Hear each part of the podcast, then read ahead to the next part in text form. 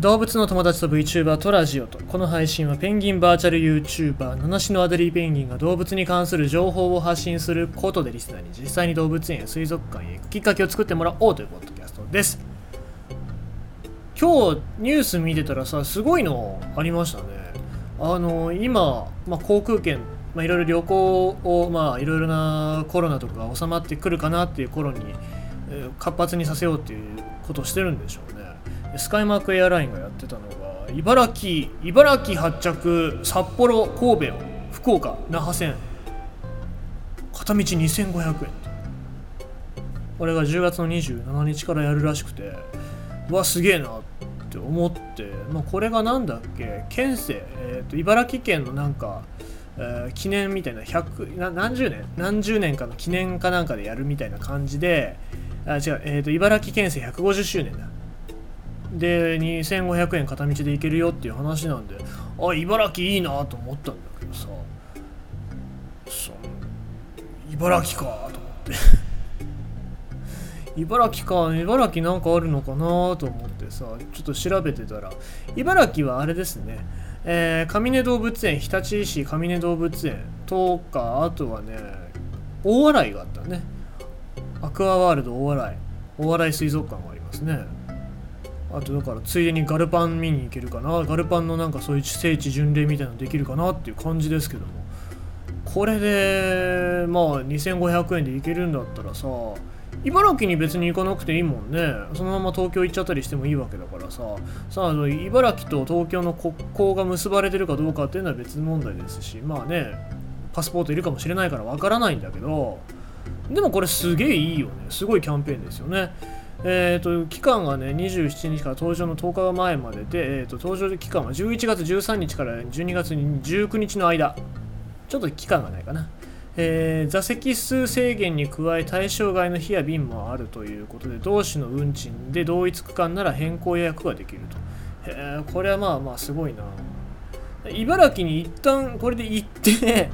でそれ経由で札幌とかって行ってもいいのかな。ダメだよかな。それはダメだよね、これ11月の13日が県民の日で、えーまあ空港ターミナルで感謝祭を開くっていうことなので、まあ、これはまあその茨城県内の人向けなんでしょうけどもまあまあ茨城県のその魅力っていうのを再認識していただくためにもこう茨城に入って、いろいろ買い物していただきたいというところなんでしょうね。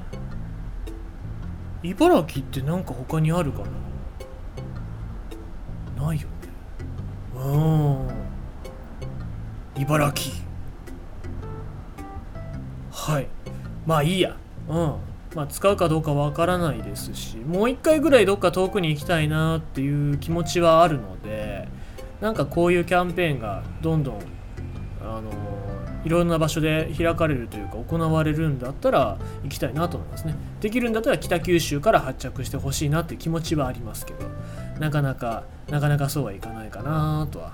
思いますけどね、はい、まあ、えーそんな感じでございまして、まあ、旅行に行きたい欲っていうのもありますけども家の中で引きこもってるしかないですね、まあ、引きこもって何を見てるかっていうとスポーツだったりいろいろな番組なんですけどもまあ大谷翔平はすごいですよ。もう今年は大谷翔平の年だったなってもうオリンピック完全に忘れ去られたなーっていう感じですね。オリンピックどうでもいいから大谷君がちゃんと活躍してくれればいいかなっていう感じはしてますね、うん、してましたもんね。でまあそのお話にちょっと近づけて、えー今日のニュースが、えー読んでいこうかなと思います。動物界の大谷翔平多摩動物公園の翔平は本家とそっくりな性格で MVP 級の人気の虎。生まれた時から奇跡の虎だ。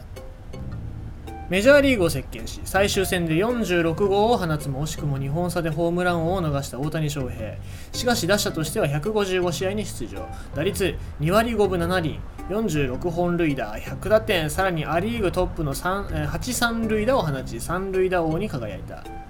投手としてもこれがすごいよね。投手としても9勝2敗防御率3.18奪三振156と大活躍。MVP も間違いなしと称賛、えー称えられるほどの成績を残したのはまさに奇跡だ。実は日本国内にも奇跡の翔平が存在するのだ。多摩動物公園にいるアムールトラの翔平は大谷翔平から名前をもらった2歳のオスで園内でも随一の人気者だ。現在の飼育担当者に話を聞いた。多摩動物公園では園で生まれた歴代のアムールトラにその時活躍しているアスリートにちなんで命名しています。翔平が生まれたのは2019年これが大谷選手がエンゼルスで活躍していたのでこれが満場一致で決まったというとこですね。だから下手すると今年今年だよね。今年名前付けられたとしたら照明とかになったような。佐藤輝明あの阪神タイガースの阪神タイガースで活躍してる人がいたらそっちに名前付けますけどまあ東京の動物園だからそりゃないか。天王寺とかだったら名前ついてたかもしれないですけどね。で、えー、翔平翔平、えーと虎の方ですね。翔平の方はえー、2頭のメスの弟として生まれたが母虎が高齢で久しぶりの出産だったため産道が硬く先に生まれた2頭は脳内出血を起こして出生後すぐに死亡。姉たちが産道を広げてくれたため翔平だけが生き残った。生まれた時から奇跡の虎なのだ。現在2歳になったのですがとても活発で人や他の虎に対して懐っこい性格。成獣はある程度年齢を重ねると動きや挙動が落ち着いてきますが2歳という若さゆえに翔平は一つ一つの行動や動きが大きい印象ですね。ということで、え飼育係の方は話しております。で本家の大谷人間の方の大谷翔平ね、え大谷はおおらかで茶目っ気のある性格でも知られている。翔平もこれ虎の方の翔平ですね。もう、えー、人懐っこく愛されキャラのようだ。奉仕場にいる時はしなやかな体の動きに注目してください。牛骨や段ボールで遊んでいる時も翔平の無邪気な一面が観察できますよというふうに飼育員さんはかかっております、えー、野球少年のように目をキラキラさせてプレーする大谷のように翔平。これは人間、えーと、大谷っていうのが人間の方で翔平っていうのは虎の方ですね、えー、翔平も体を動かして遊ぶのが大好き。また礼儀正しいところも本家の大谷に似てに似ているという。野生の本能を失わせないためにも、え基本的に必要以上の声掛けはしないように接しています。ですが、号令や飼育の指示、動きに従うというのも動物園で暮らすためには重要な要素。